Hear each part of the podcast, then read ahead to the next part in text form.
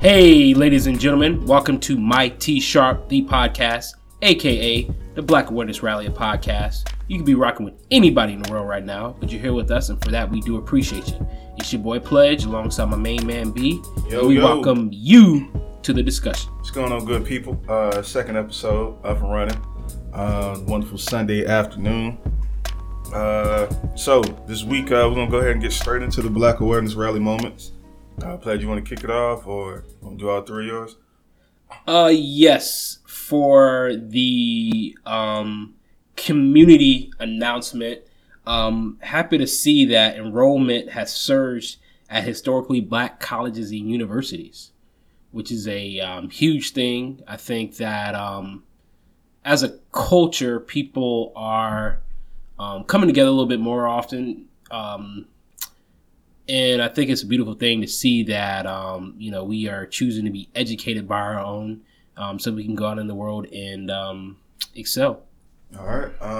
My community award goes to every and anybody that went out to see the Us film this weekend. We broke records, being the highest grossing original horror film of all time. So shout out to the entire community, culture, for supporting that, continuing to show Hollywood, yo, Black stories written by Black writers, directed by Black directors, can bring and bank. Keep it up. Yeah, I mean, of course I saw it, and we're going to dive into that a little bit deeper. We kind of had some different views on it, so it'd be an interesting conversation to discuss the dichotomy of how you saw it versus how I saw it. Which makes for good podcasting. Just go ahead and put y'all on blast. I mean, put y'all on the game right now. 2 out of 3 of my Black Awareness Rally moments come from that film. So let me go ahead and give you my second one. So the Bikini Contest, which again is when we recognize sisters out here doing outstanding things, being shining examples of Black excellence. My award goes to Lupita Nyong'o. That job she did in the film, playing two different actors, yes, or characters, excuse me. It's already getting nods for 2020 Oscar nominations. So I do think it's Oscar nomination worthy. Again, my theory for that Oscar nod is you got to play a role that's just completely outside of what you usually do, something that is strenuous, taxing, and who knows better than a person that has played multiple roles and be on film as a dancer, as I guess we call them zombies. Are they zombies? We'll get into that. Yeah. But this sister, she put in that work and completely different characters, two different roles. So shout out to her for that. Okay, my Bikini Contest winner this week is a young lady by the name of Simone Askew. She she was the first black woman, first captain at West Point, which is a major honor, and she continues to do great things, being a leader. This week she had a TEDx talk on which was titled "Breaking Glass Ceilings and the Costs We Don't See." Which is a great 15-minute video.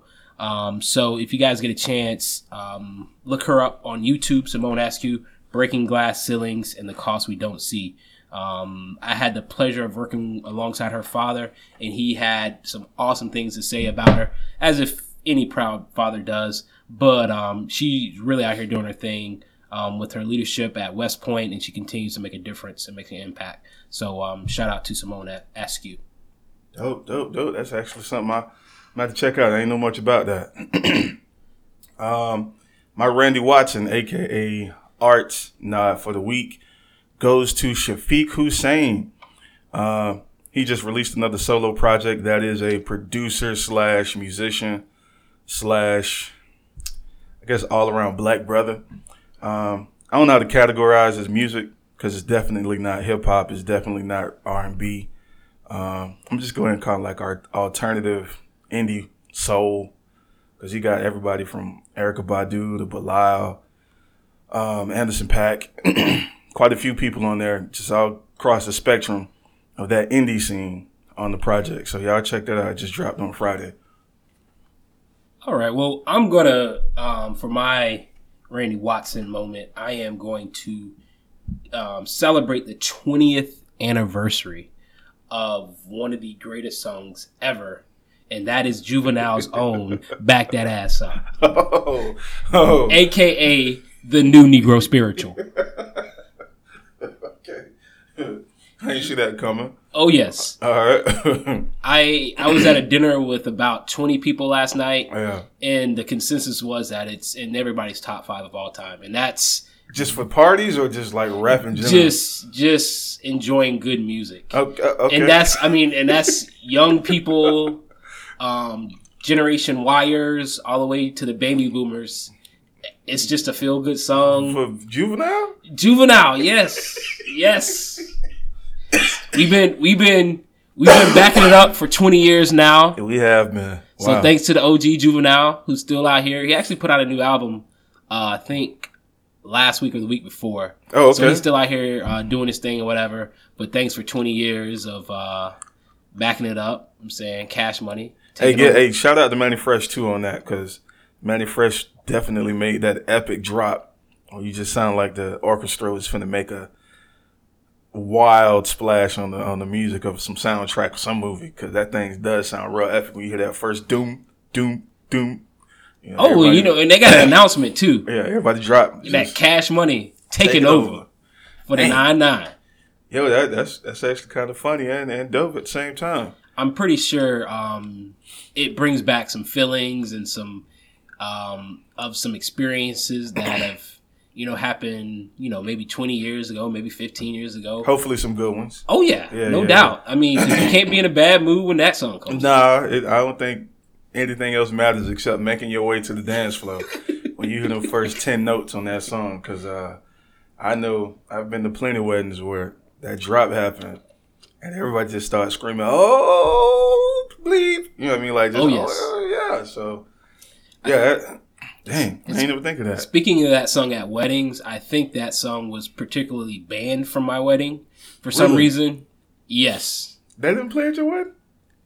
I think either the DJ didn't have it or my wife told the DJ to say he didn't have it. Because I don't think Risa did it like that. I think the DJ just didn't know about it.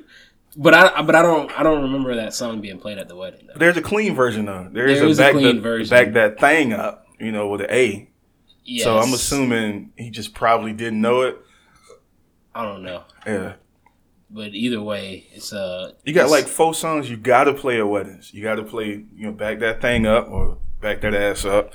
You got to play, what's that, Joy and Pain by Frankie Beverly and Maze? Yes. I'm going to see how accurate this list is. Hold on. This is like complete freestyle. So we got Juveniles, Back That Ass Up. We got Frankie Beverly and Maze, Joy and Pain. Oh, man. Because I'm thinking... Do you want me to complete this list for you? Let's see what you got, because I'm still stuck. You got to play Before I Let Go by Frankie Beverly and Maze. That's what I meant. Not Jordan Peele. That's the old Negro spiritual. That's the original. Excuse me. My bad. I'm slipping. That's what I meant, Before I Let Go. Dang. Because I'm trying to think, depending on where you at. To Be Real. Really? Oh, yeah. At weddings? Yes. I ain't heard that played at too many weddings. Oh, BBD Poison. It gets a little bit newer. It gets played a lot. It does get played a lot. We're going to Cha-Cha Slide. I would take the Electric Slide over the Cha-Cha Slide. The regular Electric Slide over the Cha-Cha Slide? Yes. But I think once black people's like, we got a black version, when you playing this other one no more. You don't think that's... I think the Electric Slide is a black version. Look, I work at an all-white school. We had a few parties where the Electric Slide was not played, but the Cha-Cha Slide was played. I think black people might be mad that white people learned how to do the Electric Slide, and that's why we kind of moved on from the Electric Slide. Like a that might be it. Chicago thing that we stepping and sliding. Shout out to R. Kelly again. It is more on the map. Chicagoan thing to step. That is very popular. Yeah. Okay. Well, all right. Well, that's my list. What's your list? You got? As I said, 'cause we got Back That Ass Up. We got Before I Let Go. To Be Real is one. Encore is a beautiful song to be played. I don't think I've ever heard that at a club party though. Not a club party, not necessarily, but if it's an older crowd, 'cause that Before I Let Go and that Juvenile Back That Ass Up, they get played at the club party. Like, you can play them in both environments and people will still have the same reaction. So yes. I don't know. That's interesting. We got to work on that. We're going to work on that. Yeah, we'll and as I said, one thing interactive, give us your top five. Yeah. So we can hear what your top fives are, and compare and contrast. Yeah, no matter where you are, club, wedding, church, they will play it. Well, let me not say church. Barbecue. That's is almost as important as church in the black community, so. And I will say that due to recent events that my top five have changed. Two of my top five have been forced to be changed. And B knows what I'm referring to. We'll find out. We talked about it last week. Hopefully y'all figured that out. All right, let's get into it. This week, we are diving into Us, the film. I'm going to talk about that, what we noticed, what we didn't notice, what we think the ending meant. Again, does Lupita Nyong'o deserve an Oscar for what she did? I don't know. I think she does, but looked darn good. And what's up with Winston Duke's character in the film, man? Was he just really that bad of a cornball on purpose, or is that they trying to tell us, yo, this new climate where the sister's handling things and the brother's just out here being concerned with some inconsequential things like making sure your boat and stunting with the white dude from work is more important than your family safety. So let's kick it off. So for those of you who haven't seen it or may not be familiar with it, Us is the story of a black family of four, yes, going to the mother's old childhood home as a summer vacation home. I think we should put out the disclaimer that if you haven't seen it, we're going to completely spoil. Yeah, spoiler alerts. Yeah, so if you haven't seen it by now, first of all, what have you been doing with your life? And then second of all, you know, we just going to completely ruin the movie for you. Yeah, so. You had a whole week. You ain't got nothing to do with your life. You know what I mean? It don't take that long to see a movie that I'm sure you heard about by now. But further in the plot, the family goes to the beach house like normal. And this particular year, they decide to go to, that wasn't Venice Beach. Santa Cruz and the boardwalk. And the mom doesn't want to go because she's had a traumatic experience, which is shown in the opening scene of the film. And stuff started popping off. All of a sudden, we see some dead people, bloody hands. And then later on that night, the family's out at the house again. And there's these random strangers standing in the driveway holding hands, looking like the Jackson 5 or the Four Tops, because it was all wearing the same. You saw the boots. I thought the boots was dope. Are you talking about the Jesus sandals? Oh, they was wearing sandals? Yeah. Yeah. The Jesus red joints? Yeah. Nah, there was like some brown leather, like real Jesus-y sandals. Like, yeah. Oh, dang. I don't know if there's a correlation to anything with that, but yeah, that was... maybe it was free. I don't know. Because the sister started taking off running after the girl, the daughter, so... She was keeping. But anyway, getting too far in the weeds. So, Jordan Peele is the director of that film. He's a black guy. Looks like he got to start through Saturday Night Live. Had a wildly popular show, Key and Peele show, which is where I discovered him. And he went on to become an award-winning director for the Get Out film. This is the second film. It is a horror film with a splash of comedy. And he's come to be known as a brother that adds a lot of social commentary in his work. If you look at his Key and Peele stuff, there's a lot of social commentary when they're, you know, dealing with blacks. And then in his movies, definitely a lot of social commentary. And we're trying to figure out, what did the doppelganger family represent? What's their real world connection? So I got like 9 different theories. Pledge, you saw it last night. Yes, I did. And I got to admit, I was kind of sad. My dog said he came away, he didn't see nothing. So he texted me last night. He's like, yo, I don't get it. But then he said he found out some new things after sleeping on it. So let's go ahead and get us started. Let me hear what you got. We're having this conversation first time on the air. I don't believe in prepping. We're just going to shoot it from the cuff and see what pop off. Yeah, so I did see it last night. I was kind of a late comer to the movie. So kind of had a week for people to talk about how great it was and how it's just so important for the culture and things of that nature. And honestly, I was a little bit let down because I didn't see it as...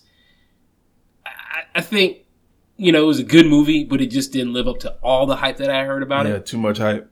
Too much hype. So maybe if I would have seen it opening weekend before I heard all the hype, it would have been a tad bit of a better experience. Okay. But either way, it was a good movie.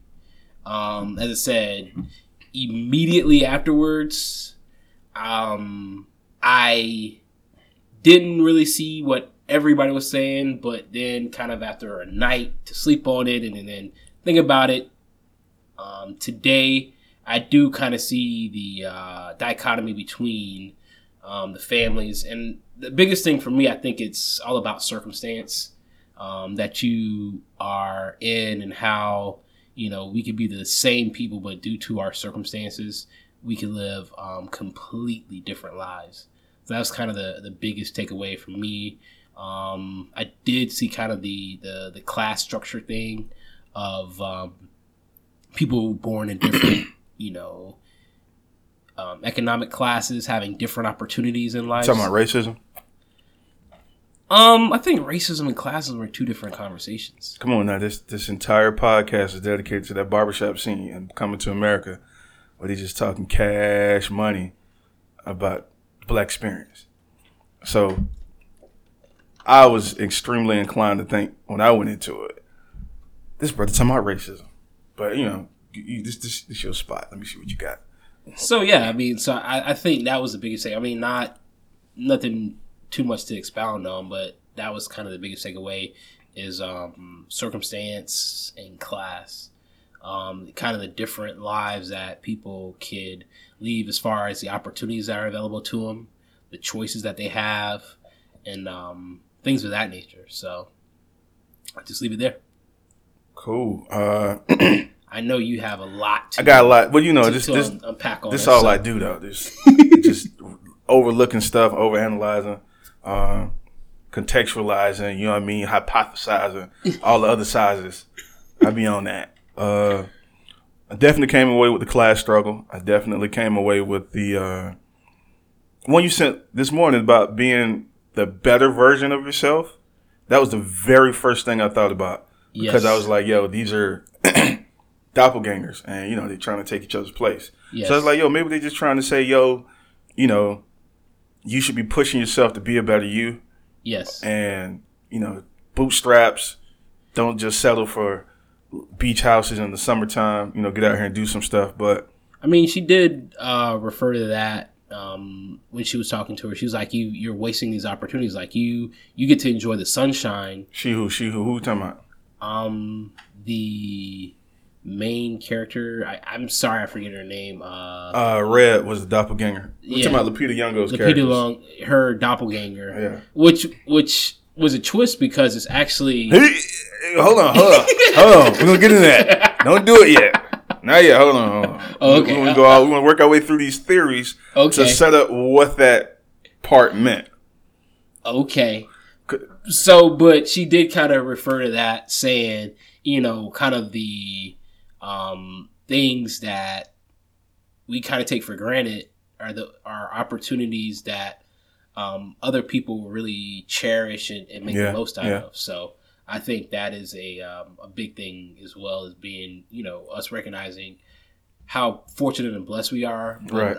For us to also understand that it's our responsibility to help those that are, you know, to help others come up as well. So, of course, I'm a geek, so a blurred, I guess, whatever the cool term is for that right now. But when I saw the film, you know, I immediately thought about classism, as you mentioned, which is the people that have stuff and the people that don't have stuff, you know, coming up to pop off and trying to take over or replace people. I also thought a lot about the quote by Dr. King, the riot is the voice of the unheard.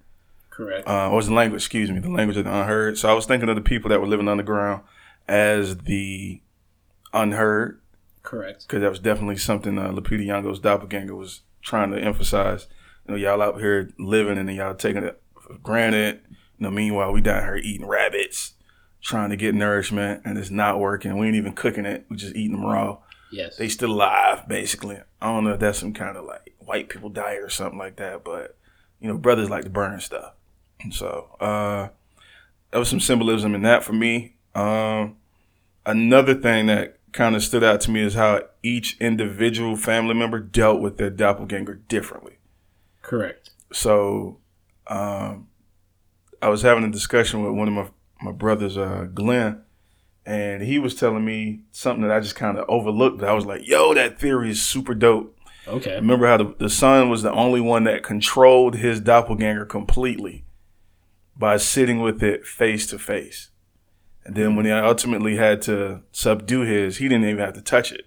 He didn't have to fight, struggle, any of that stuff. Yes. He just completely outwitted it by realizing it has to do exactly what I'm doing. Correct. So he was the first person to realize that if you confront your demons, you can control them, right? Instead of trying to run away from them. So, now, does the father recognize that a little bit when the boat scene, to where he purposely hits his head on the motor of the boat, and the doppelganger does as well? Yes, but why he had to get his leg broke before he figured out let out? Oh, so you're saying the son offered it? Because he even had the. Notice the little toy he had. It was just a lighter. Yes. But, the doppelganger's face was burned from the mouth down. The son didn't want to talk about anything unless it was related to the lighter. Yes. When they were in the closet scene, he took his mask off. His doppelganger took his mask off. And he was like, yo, put that back on. Because that's real tough for me to look at. So he put it back on. So it was just like he was completely, once his mom told him what to do, he was completely in charge of his doppelganger. And I took that to mean there's a monster or, whatever negative side of your personality or yourself that you have to constantly be in control of. Because you could just be out here doing all kind of unsavory things to other people or yourself and ruining your own life. So I thought that was one of the more interesting takeaways from the film. But Jordan Peele himself said it could have been a lot of things, but the most prominent thing he wanted to talk about is how we decide to other people, which is disconnect ourselves from them and then turn them into villains. And then because we fear what they're going to do so much that we become monsters ourselves and then we attack them. So when he said that, he started putting in like a formula that you could substitute any kind of problem from society. And, everybody wants to talk about the political fallout that's happening across the world. Fear that immigrants are going to come in and take your life. Correct. Being an old dude getting replaced by the new generation. It was just all these different ways that could be manifested in the real world. So I just was like, yo, this is like real heavy. Yes. And I think that's kind of the impact of having somebody that looks just like you, because when you can see yourself in a problem, or you can see yourself in a in certain situations or whatever, I think it makes you more empathetic to that person and to that situation. So I think that's a real impact of using the same characters ideally. And I mean, I think that's hence the name Us, right? Because we're all in this together. And so we're really not that different from each other. Oh, it could have been an abbreviation for United States, brother. What you think? Both. I think it's a... Because it only happened in the country. Double entendre. Is that what that's called? I hope I'm using that properly. Listen, I just teach writing. I don't know how to write. I don't know all the symbols and... Let me stop playing. Yes, that's a double entendre. Okay. I thank you for... It's a double entendre. Because it sounded really good and... when I said it, but it's your reaction kind of... No. You hit it. You hit it on the head. I learned that from Jay-Z, though, not from school. That's where I heard it from. Yeah, that's where I heard it from. But, I'm just... What you think about everybody's fallout from the film? Like, you've been seeing a lot in the news. I know you're not as into social media as I am, but I've been seeing a lot of split reactions. Like, a lot of people are saying... oh, I get it. This isn't just a horror film. It's a symbol to represent, relations in the country. Then some people just like, I don't understand. That movie was stupid. I think that art is subjective, and I think this is a piece of art. And I think that that is the good thing about when things aren't blatantly in your face. You can have, I think people should have conversations like what we're doing right now, to kind of discuss things. So I think that's the beautiful thing about this movie, is that it has sparked conversations where people can discuss and say, this is what I saw versus this is what you saw. And we have a conversation about things. So I think that regardless of what the director's vision of the movie was, I think everybody can kind of come to their own conclusions or what they saw, and then not only come to those, but have a discussion about it. I think that's the beautiful thing about art, it being subjective, to where we can get different perspectives from different, people. Speaking of the director's vision, I ain't mean to cut you off. Speaking of the director's vision, he was on a discussion panel, and he was asked if he would ever cast a white dude, because somebody noticed that he hasn't casted white people as leads in his films yet. And he was like, nah, he'll never cast. Well, he doesn't see himself casting a white man as the lead of any of his movies. And, of course, there were some white tears shed over that one. And I thought it was great. This dude is constantly standing up for the culture. Another thing I saw that he said recently, and I noticed in the film, me and you was laughing about it, is the way that Lupita Nyong'o's character was written and Winston Duke's character was written. And we're talking about how the personalities are represented. Uh-huh. So Lupita's the, after she deals with the reality that she got to fight a doppelganger, she starts becoming braver and braver and braver. And she's like, yo, this is my story. I got to handle this. You don't get to make no more decisions. Winston Duke character. But was she righting it wrong, though, my brother? Was she righting it wrong? Or? You get too far, man. Hold on. People trying to walk people there together.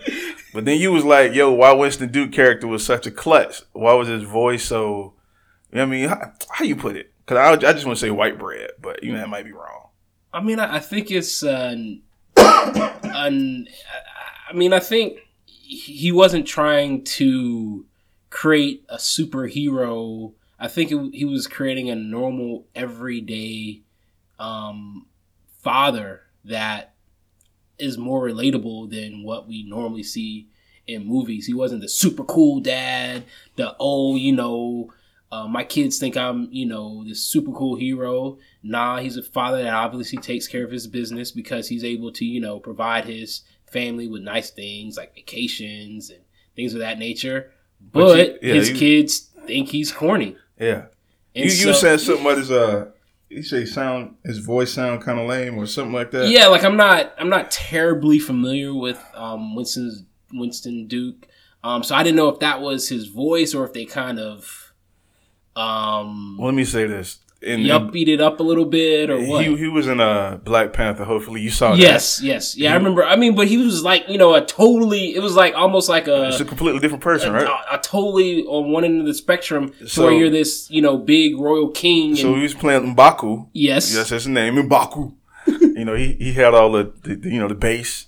Yes. And the authority. Yes. And the control in his voice. And some humor as well. Yeah. We're going to eat you, feed you to gorillas, you like, nah, we vegetarians. Vegans. But no, I definitely noticed that. I was like, yo, they're playing this dude is like real klutzy. Like he more worried about money and stunting. Status as well. Right.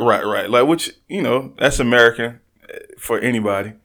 But he's like, when it came time to handle business, he just was underestimating the threat. Yes. And I think that one of the things that was pointed out to me, and I'm not gonna take credit for seeing this myself, but it was pointed out to me by somebody else, was that when the family first came to visit, everything that he was offering them was, "Oh, do you want my money? Do you want my car?" When they got in the house, yes, everything that he was trying to give them was something of a material value, right, and I think when you're dealing with people who are trying to strive for new opportunities, they're not looking for the material things. They're looking for opportunities. And so he was trying to buy them off. Because when you're when you don't understand the struggle, you think that that's what everybody's trying to get to. Just give me some money. Give me some money. And so I think that's one of the things that his character saw different. And I think the mom understood exactly what these people were coming for. Yeah. And he was like, oh, if you're robbing me, it must be something that you want. So what can I give you to make this problem go away? And right. You can't buy your way out of this. So that's even heavier. These people actually wanted equality. Yes. So and representation. Yes. Definitely representation. Because even though they were doppelgangers, you know, it's explained later in the film that these people weren't treated fairly. You know what I mean? They weren't given opportunities to do stuff because of how they looked.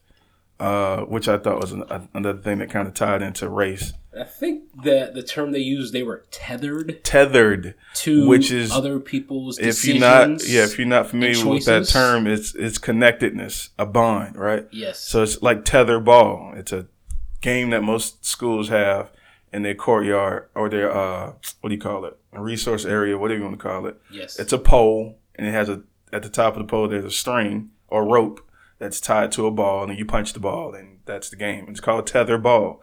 But in the film, it was saying that these spirits or these people were tethered to each other because they were basically saying one soul, two bodies. Correct. But that's now I ain't think of the underrepresentation scene when Winston Duke was trying to just buy his way out of the problem. Yes. Because this dude never took it serious. No. Like he was just looking at it like this is a financial problem. Like even after his leg had got broken. He was still like, yo, just take the money. Yes. And his wife was like, Negro. So this is why I was wondering while I was watching it. I'm going to see it again, but this is what I'm wondering. Is Jordan Peele making a comment on the transition of power from a male-led society to a female-led society? Was that a dynamic that you picked up in the film? I mean, at one point, he did say, Winston Duke's character did say, your mother, which, what did he say? She has all the answers or she'll figure it out? Or what was the exact phrase that she used? I missed that one because it was too small. At one point, he did say that, you know, when him and the daughter went into the ambulance truck. Oh, yeah. And he just said, you know, he, at that your point, mama I guess, gonna figure it out, yeah. He just relinquished all hope and effort and just said, we just gonna wait here and your mother figure it out. Yeah. And so I think that was, and I think that if you see the dynamic of a lot of real families or, you know, modern day families, that dynamic does come to life a lot of times. So. Yeah. Yo, that film is heavy, heavy, heavy with a lot of symbolism, a lot of themes. It just kept jumping back and forth between a lot of different things. I was kind of disappointed that he brought other families into it and there were other doppelgangers, but I get the point because he still wanted to make it about America, not just necessarily that particular family. So, you know, shout out to him for having the insight to do that, to be more inclusive in the film, because how can we have a constant message about inclusion and then we don't include them into, you know, our works of art. Now, I love that he said, well, he showed that the family, although the family was included in the story, they still weren't, they were plot devices, which means the only reason it was in the movie was to help us get the story moving a little further. Yes. So, you know, that was just there for us to have our characters learn more. Correct. The thing that you want to talk about was when the son noticed that his mama wasn't quite right when she went back in the house for the keys to the whip. Yeah. When she was killing she wasn't killing her doppelganger. She was killing the white girl, one of the twins. Yes. And he looked at her and he was like, yo, Moms is enjoying killing too much. And he was just like kind of shook because that's when he started to realize this ain't my mama. Or it is his mama, but something's wrong with mama. Right? Yes. So what do you want to get to this part about the end of the film? What? Go ahead and let everybody know.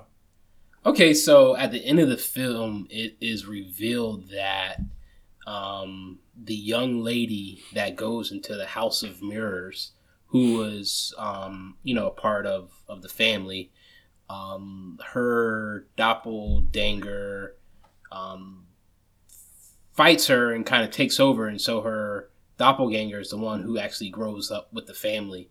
And you see that when the family goes to counseling, they're like, this isn't my daughter. And she actually smiles because that isn't the original, you know, that's not the same daughter. That's the truth, like somebody caught on to it, yeah, right? So that's not the same daughter that went into that house of mirrors. You're like, why she can't talk? A different one came out. And so, so I think that's why when all this stuff started to happen, she was kind of more in tune with what was going on, because she did know, even though it was a very young age when she came out of that world, she was still cognizant that world existed.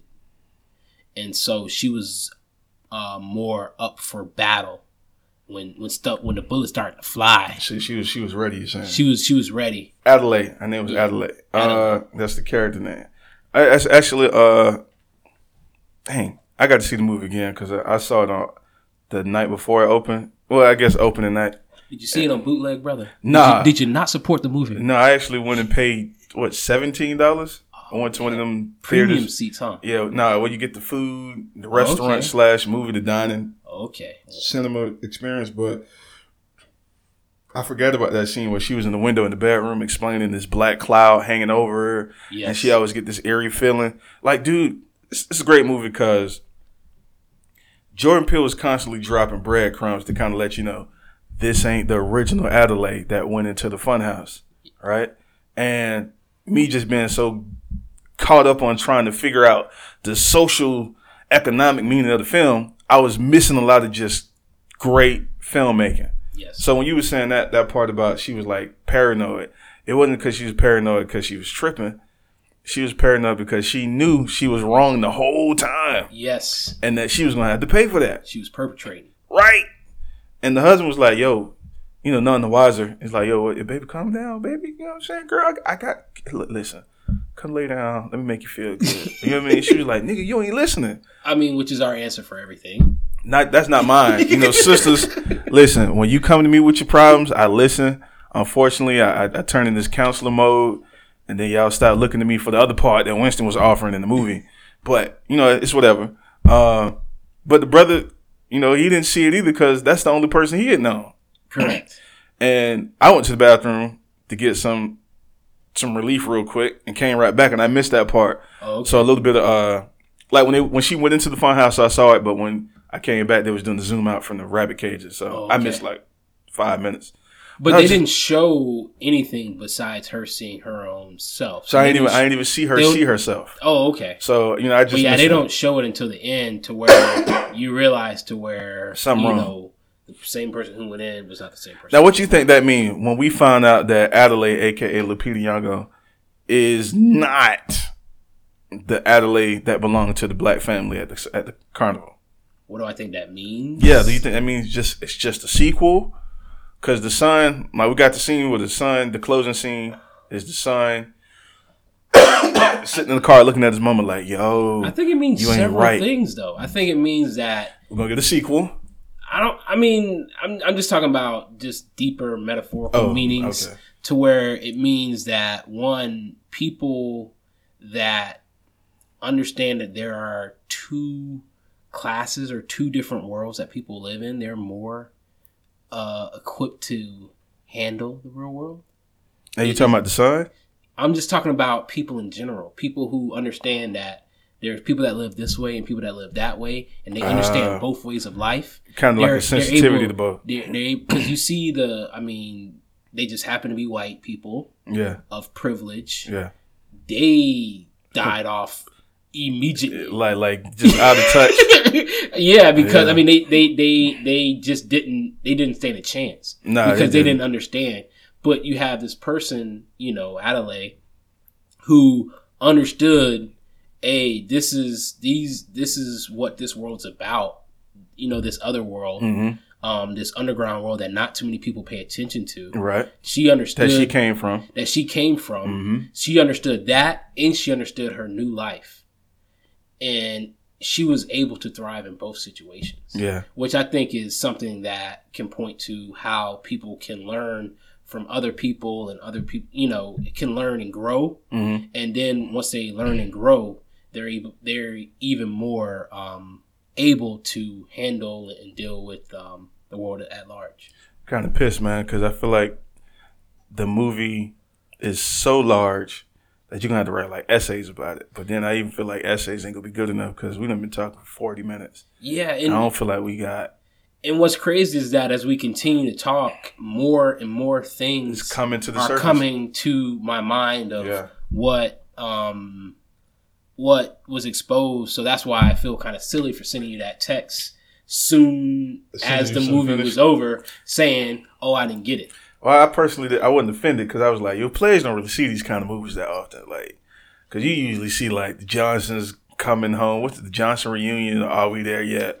If I can't walk out of my front door and see it in real life, I usually don't go to the movie theaters to watch it. So he ain't seen none of the Captain America, Iron Man, Avenger joints. Except for your kids. Your kids probably seen it, right? Yes, and I was thinking about that the other day. I need to, like, the reason why I don't watch it now is because I feel like whenever I watch something, I want to watch something from the beginning. Oh, yeah, you're too late. And so I feel like I've come to the party too late, so I'm coming in the middle of it. I never like to enjoy something like that if I want. So I feel like unless there's like a prescription that somebody can give me to say, hey, start here and work your way through there, I think it's just too late. You don't want to watch all 21 films? If that's what I have to do, but it's 40 hours, man. I just need to know the progression of all of them. You could start. And it's crazy. You would have to start with, there's a YouTube video with the chronological order of all the events or the movies, but of course the movies didn't come out like 2008, 2000. Yeah. They was jumping around in the story. So and then honestly, a lot of movies are trash. Oh, okay. So yeah, so you can see the 4 Avenger movies, and you can see like. You got to see Black Panther. You saw Black Panther, right? Yeah. Although that had nothing to do with the Avengers per se, but just see the 4 Avenger movies. See Captain Marvel. Okay. And you should be straight. All right. And then everything else would just be on you to just enjoy. But we talked last week about finding R&B for people to listen to that just want to get into some companionship mode type music. Yes. I don't listen to these people currently because, you know, my taste is like super duper picky. Yes. Borderline elitist when it comes to stuff. But there's a brother by the name of Fonte, Phonte. He just dropped the album. Well, okay. It's like an EP, which means it's like less than 30 minutes long. But he's singing about relationship, everyday problems. You can check that out. That just dropped. On a more popish note. Yeah, who you got? Usher. He's releasing Confessions 2. That's going to be whack. The fact that he called it Confessions 2 already means it's going to be whack. I mean, it's a tough album to live up to. Yeah. Because Confessions 1 was really, really good. But how many repeat or sequel albums have you heard? And you was like, yo. This is as good as the first one. But the thing is that he's releasing it at a time, like we discussed last week, where people are hungry for that type of music. So even though it might not be the quality might not good, I think there's a market for it, and people are really, really looking to consume something of that, caliber. Something along that line of Confessions 1. Okay, well, there you got it, folks. Also... Leanne LaHavas, that might be a bit too left of center for most people, but she's a sister that kind of talks about real life situations. And she's a musician as well. And I'm going to marry her because she's that beautiful of a person inside and out, especially outside. Yes. And when I meet her, hopefully this summer, Y'all gonna see some pictures on Facebook. Shoot your shot. I'm all about shooting shots. Hey, shoot your shot 2019. Shoot every shot. Get your J.R. Smith on. Don't look at no shot and be like, I can't make that. Shoot it. Shoot it anyway. Don't even look at the scoreboard. Nah, just shoot it. Don't be aware of any game situation. Just shoot your shot. But yeah, we're gonna go ahead and cut it off this week. We're a lot shorter than we were last week by like 3 minutes. Yes. But it's just hard, man. It's hard keeping this inside of a certain time frame. Yes, and it said, thank you for joining the conversation. The feedback so far has been great. Yeah, positive. Positive. We look forward to hearing more feedback and your ideas and thoughts as we continue to grow and build this. We are building this with you in mind. So, let's say we do appreciate, the love, the adulation, your ideas, your thoughts. So thank you, and we appreciate you rocking with us. Peace. God bless.